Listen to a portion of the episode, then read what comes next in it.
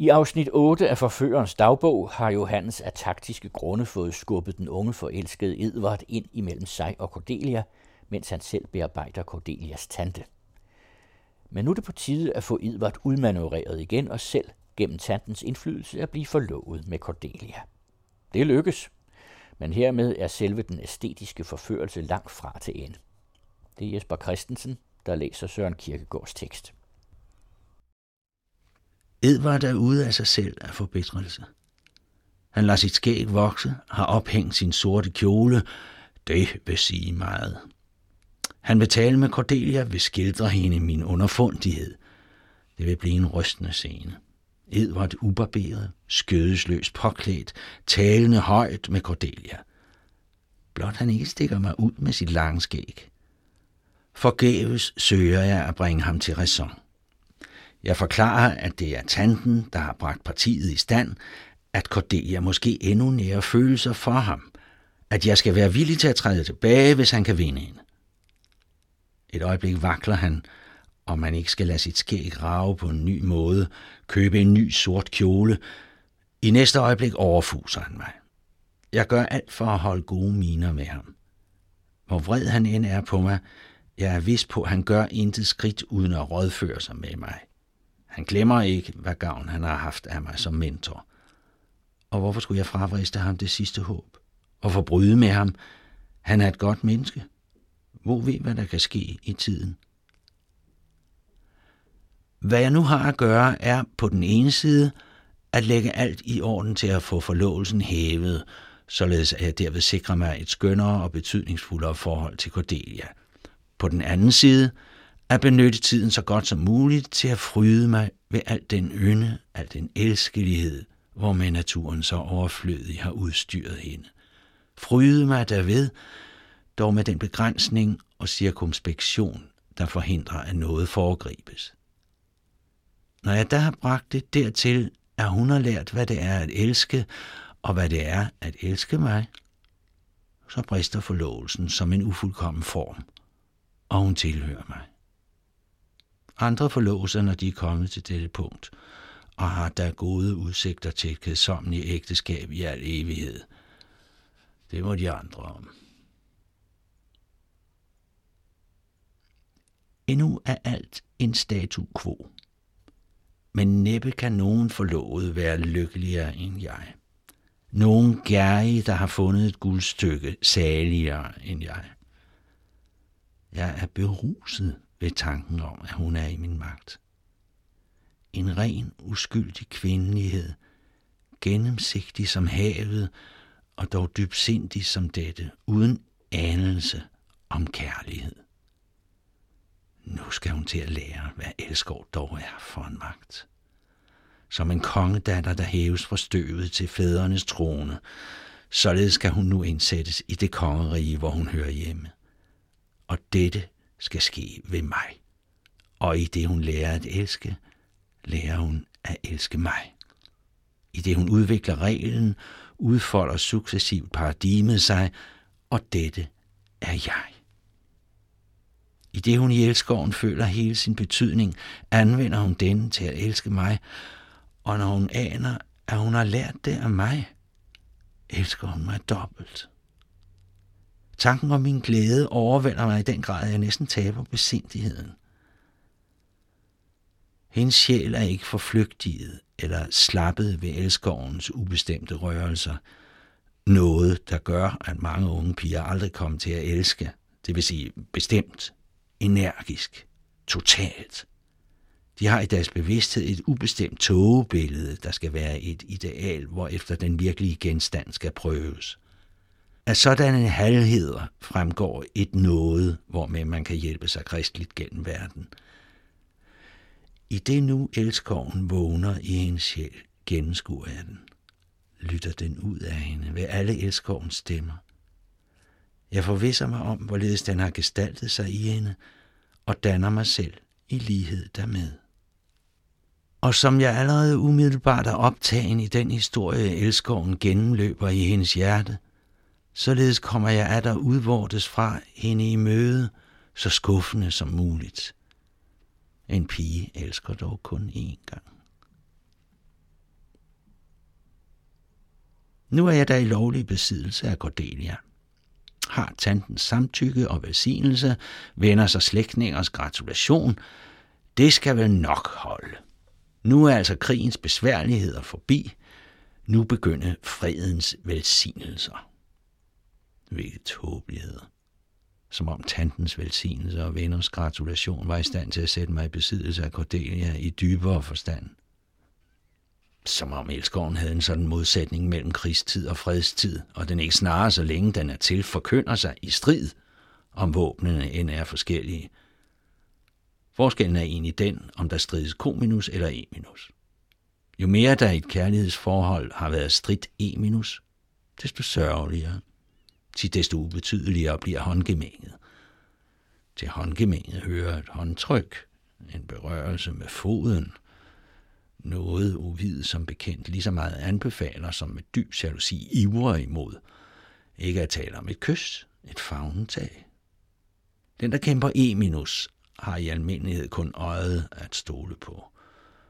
Og dog vil han, hvis han er kunstner, vide at bruge dette våben med en sådan virtuositet, at han næsten udretter det samme. Han vil kunne lade sit øje hvile på en pige med en desultorisk ømhed, der virker som om han tilfældigt berørte hende. Han vil være i stand til med sit øje at gribe hende så fast, som om han holdt hende indesluttet i sine arme. En fejl bliver det imidlertid stedse, eller en ulykke, om man for længe må kæmpe Eminus. minus. Til en sådan kæmpen er bestandig kun en betegnelse, ikke nyden.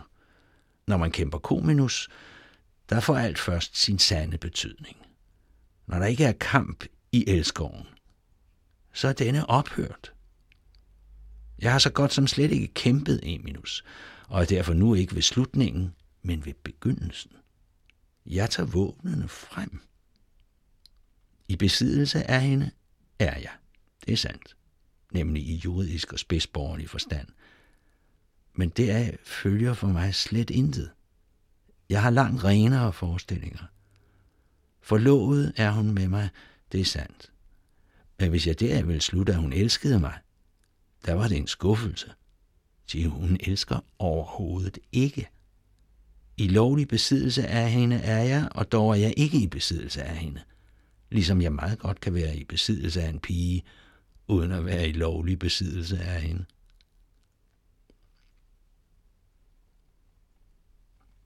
Auf heimlich errötender Wange leuchtet des Herzens glühen. Hun sidder i sofaen med tebordet. Jeg på en stol ved hendes side. Denne stilling har det konfidentielle, og dog igen en fornemhed, som fjerner. Stillingen kommer det altid uhyre meget an på, det vil sige for den, der har øje derfor. Elskoven har mange positioner. Denne er den første. Hvor har dog naturen kongen i udstyret denne pige? hendes rene bløde former, hendes dybe kvindelige uskyld, hendes klare øje, alt beruser mig. Jeg har hilst på hende. Hun kom mig glad i møde som sædvanligt, dog lidt forlegen, lidt usikker. Forlovelsen må dog gøre vort forhold noget anderledes. Hvorledes ved hun ikke. Hun tog mig i hånden, men ikke med et smil som sædvanligt. Jeg besvarede denne hilsen med et let, næsten umærkeligt håndtryk. Jeg var mild og venlig, dog uden at være erotisk. Hun sidder i sofaen ved tebordet, jeg på en stol ved hendes side.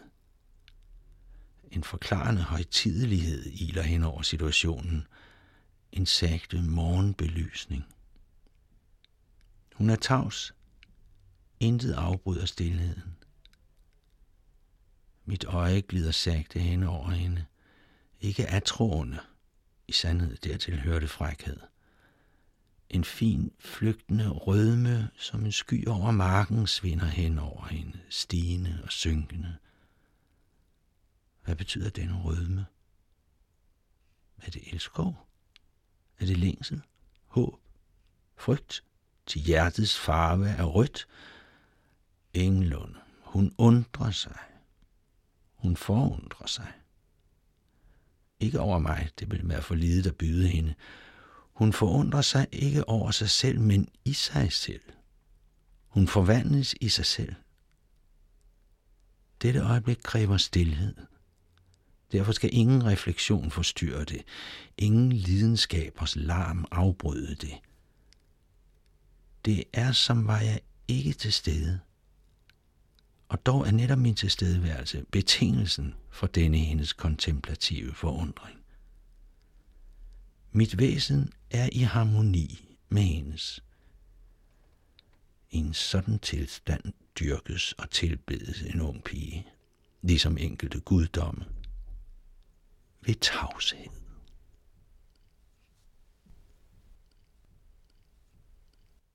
Det er da en lykke, at jeg har min onkels hus. Der som jeg vil bibringe et ungt menneske afsmag for tobak, der vil jeg føre ham ind i et eller andet røgværelse på regensen. Når jeg ønsker at bibringe en ung pige afsmag for at være forlovet, så behøver jeg blot at introducere hende her.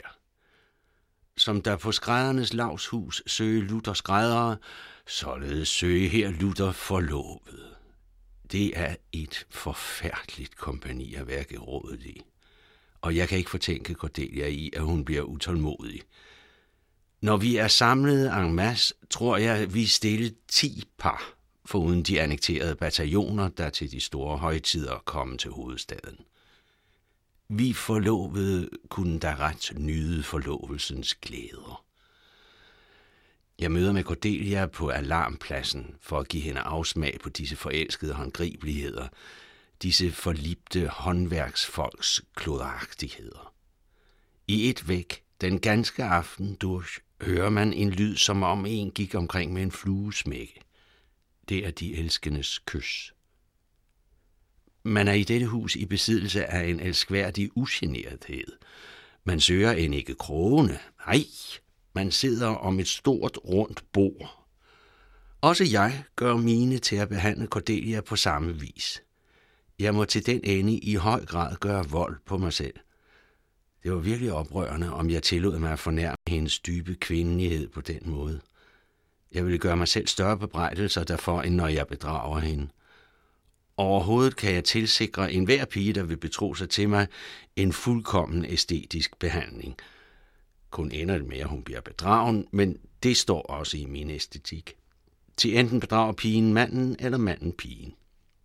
Det var interessant nok, hvis man kunne få et eller andet litterært udgangsøj til at tælle op i eventyr, savn, folkeviser, mytologier, om det oftere er en pige, der er troløs, eller en mand. Ikke fortryder jeg, hvad tid Cordelia koster mig, skønt hun koster mig meget. Et hvert møde kræver ofte lange forberedelser. Jeg oplever med hende hendes elskovs tilblivelse – selv er jeg næsten usynlig til stede, når jeg synlig sidder ved hendes side. Som når en dans, der egentlig skal danses af to, kun danses af en, således forholder jeg mig til hende. Jeg er nemlig den anden danser, men usynlig. Hun bevæger sig som i drømme, og dog danser hun med en anden. Og denne anden, det er mig, der for så vidt jeg er synlig til stede, er usynlig. For så vidt jeg er usynlig, er synlig. Bevægelserne fordrer en anden. Hun bøjer sig hen til ham. Hun rækker ham hånden. Hun flyr. Hun nærmer sig af dig. Jeg tager hendes hånd. Jeg fuldstændig gør hendes tanke, som dog er fuldstændig gjort i sig selv. Hun bevæger sig i hendes sjæls egen melodi. Jeg er blot anledning til, at hun bevæger sig. Jeg er ikke erotisk. Det vil blot vække hende. Jeg er bøjelig, smidig, upersonlig, næsten som en stemning. Hvad taler i almindelighed forlovet om? Så vidt jeg ved, har de meget travlt med at få hinanden gensidigt indvævet i de respektive familiers kedsommelige sammenhæng. Hvad under da, at det erotiske forsvinder?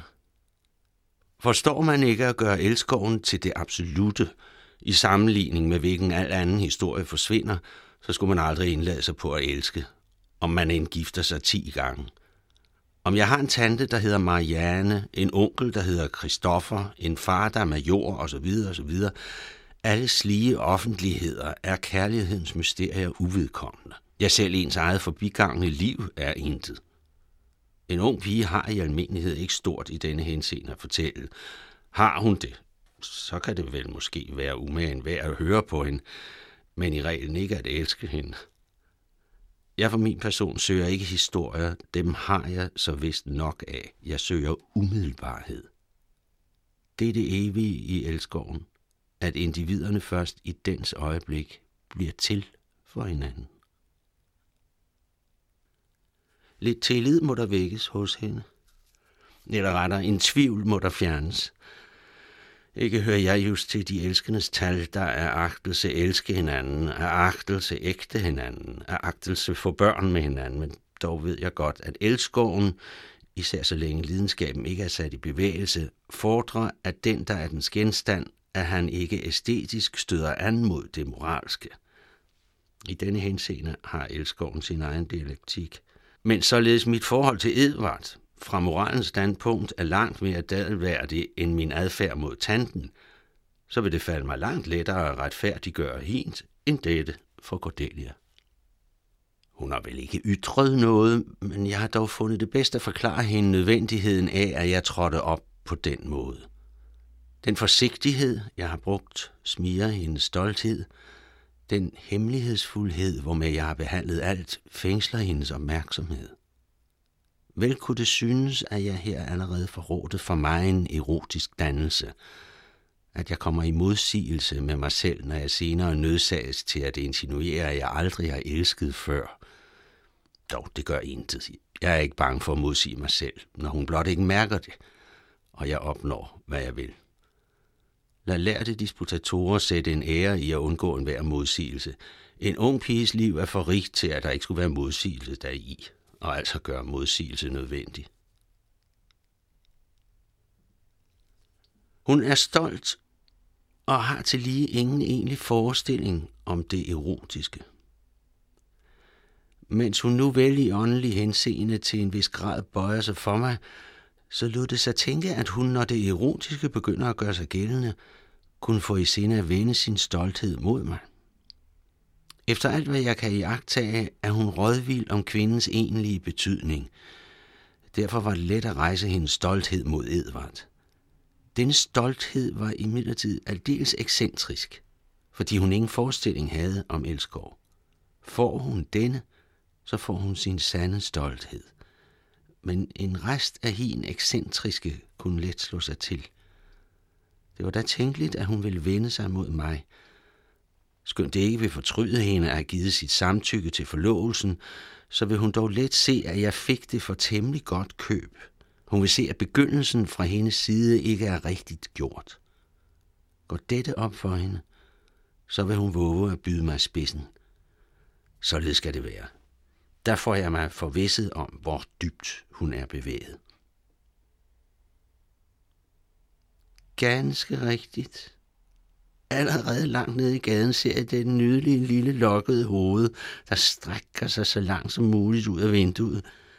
Det er tredje dag, at jeg har bemærket det. En ung pige står vist ikke for intet i vinduet. Hun har formodentlig sin gode grunde. Jamen, jeg beder dem for himmels skyld. Stræk dem dog ikke så langt ud af vinduet. Jeg ved, at de står på sprossen af stolen. Det kan jeg slutte af stillingen. Tænk dem det forfærdelige, at de faldt ned i hovedet. Ikke på mig, til jeg holder mig indtil videre uden for sagen, men på ham. Ham, ja. For der må jo dog være en ham. Nej, hvad ser jeg? Langt borte kommer jo min ven licentiat Hansen midt af gaden. Der er noget ualmindeligt i hans optræden. Det er en usædvanlig befordring, skønner jeg ret. Det er på længslens vinger, han kommer. Skulle han have sin gang i huset? Og jeg ved det ikke. Min smukke frøken, de forsvandt. Jeg kan tænke, at de er gået hen for at lukke døren op til hans modtagelse. Kom de kun igen, han skal slet ikke her ind i huset. Hvorledes de ved det bedre? Der kan jeg dog forsikre dem, han sagde det selv. Hvis den vogn, der kørte forbi, ikke havde larmet så stærkt, så kunne de selv have hørt det. Jeg sagde sådan ganske en passant til ham, skal du herind? Dertil svarede han med rene ord, nej. Nu vil de gerne sige farvel, til nu skal licentiaten og jeg ud og spacere. Han er forlegen, og forlegne folk er gerne snaksomme. Nu skal jeg tale med ham om det præstekald, han søger. Farvel, min smukke frøken. Nu skal vi på tolvboden. Når vi da er kommet derud, så siger jeg til ham, det var ellers forbandet, så du har ført mig af min vej. Jeg skulle op på Vestergade. Se, nu er vi her igen. Hvilken trofasthed, hun står i nu ved vinduet. Sådan en pige må gøre en mand lykkelig. Og hvorfor gør jeg nu alt dette, spørger de. Fordi jeg er et nedrigt menneske, der har min glæde af at drille andre. Englund. Jeg gør det af omsorg for dem, min elskværdige frøken. For det første, de har ventet på licentiaten, længtes efter ham, og så er han dobbelt skøn, når han kommer. For det andet, når licentiaten nu kommer ind ad døren, så siger han, der var vi skulle nær blevet røbet. Står ikke det forbandede menneske i døren, da jeg ville besøge dig? Men jeg var klog. Jeg vækkede ham ind i en lang passage om det kald, jeg søger. I stopper herned. Fik ham helt ud på tolvboden. Jeg skal love for, han mærkede intet. Og hvad så? Så holder de endnu mere af licentiaten end før. Til de altid troede, at han havde en udmærket tænkemåde, men at han var klog. Ja, nu ser de jo selv. Og det har de mig at takke for. Men der falder mig noget ind. Deres forlovelse kan jo endnu ikke være deklareret. Ellers måtte jeg vide det. Pigen er dejlig og lystelig at se til, men hun er ung. Måske er hendes indsigt endnu ikke modnet. Var det ikke tænkeligt, at hun gik hen og gjorde et højst alvorligt skridt let sindigt? Det må forhindres. Jeg må tale med hende. Det skylder jeg hende. Sig, det er vist en meget elskværdig pige. Det skylder jeg licentiaten, Sig, han er min ven. For så vidt skylder jeg også hende det, til hun er min vens tilkommende. Det skylder jeg familien. til det er vist en meget akværdig familie. Det skylder jeg den hele menneskeslægt. til det er en god gerning. Den hele menneskeslægt. Store tanke. Opløftende idræt at handle i hele menneskeslægtens navn, at være i besiddelse af en sådan generalfuldmagt. Dog til Cordelia. Jeg kan altid bruge stemning, og pigens skønne længsel har virkelig bevæget mig.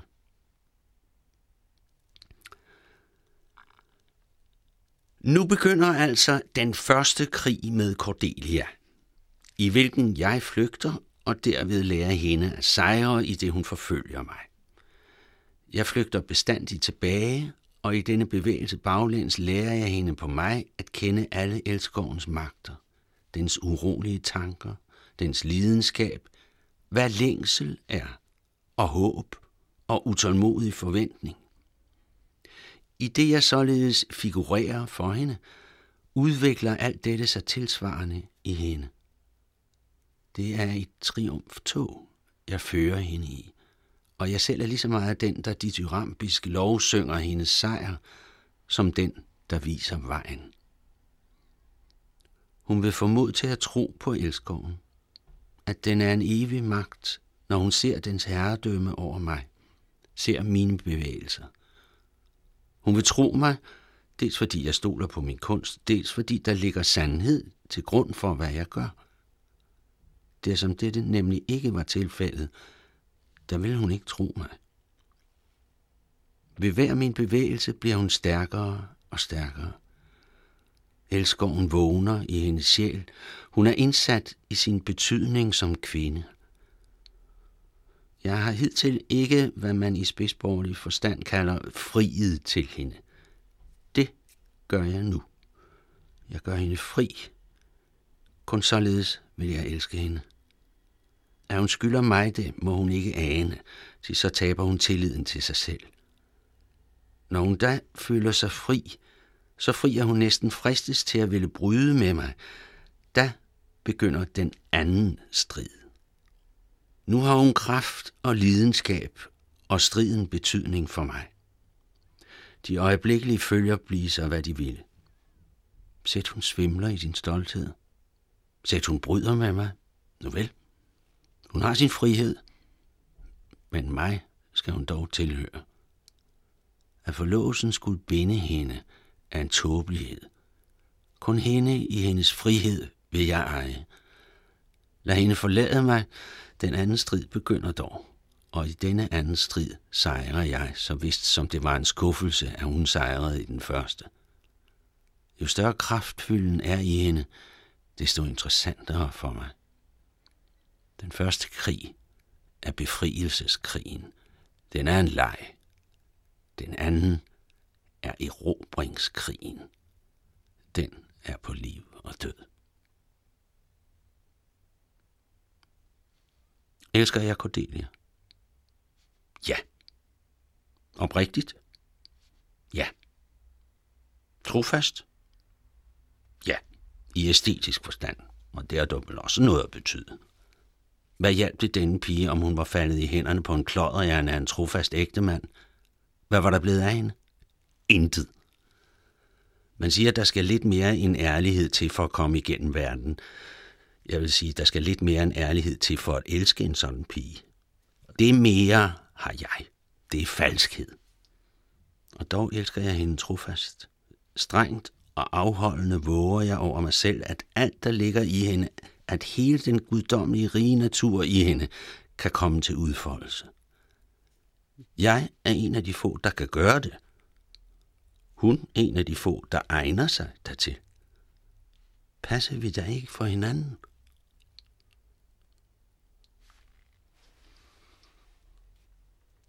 Er det synd af mig, at jeg i stedet for at se på præsten, fester mit øje på det skønne broderede lommetørklæde, de holder i hånden?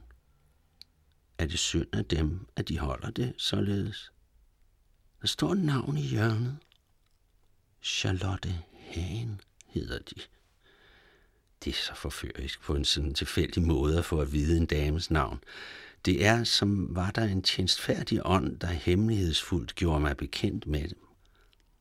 Eller er det ikke tilfældigt, at tørklædet netop folder sig således, at jeg får navnet at se? De bevægede.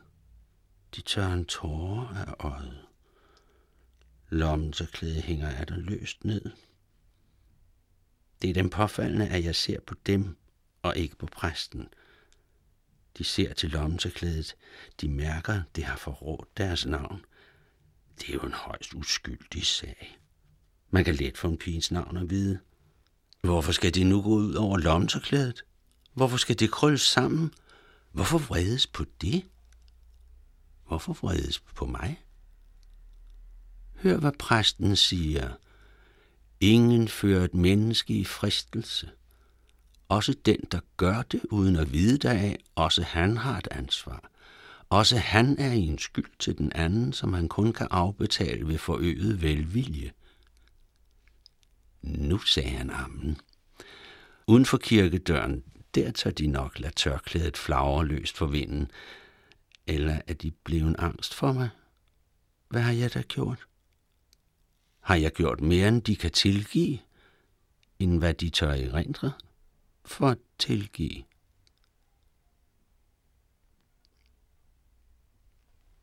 En dobbelt bevægelse bliver nødvendig i forhold til Cordelia – ved jeg bestandig blot flygte for hendes overmagt, var det vel muligt, at det erotiske i hende blev for dissolut og løst til, at den dybere kvindelighed kunne hypostasere sig.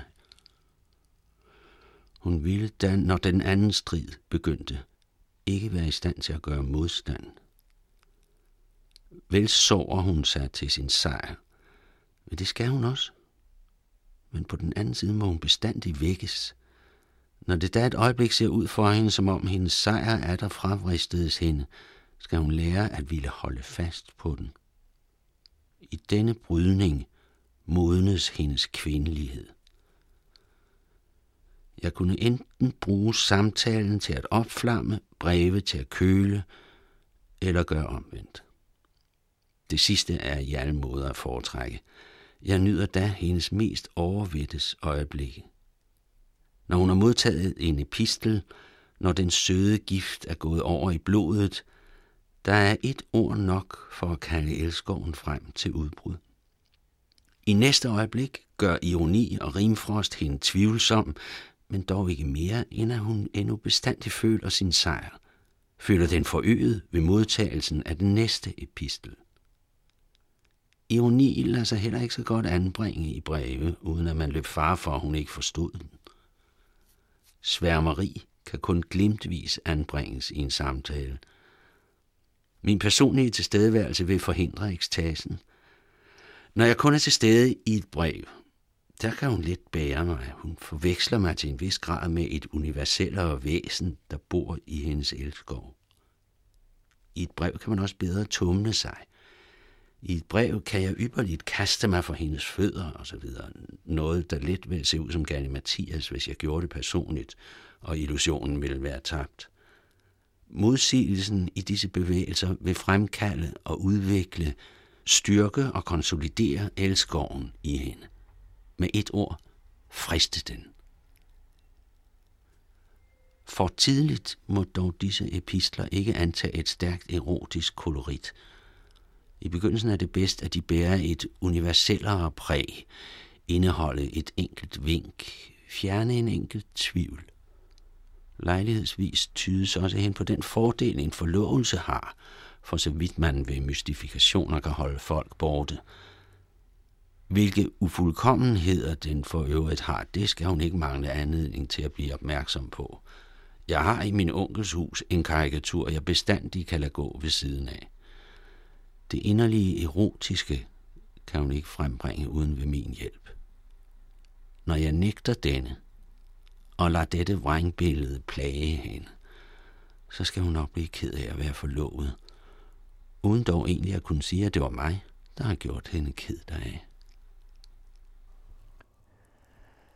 Jesper Christensen læste 8. afsnit af Søren Kierkegaards Forførerens dagbog, og der er endnu seks afsnit at glæde sig til.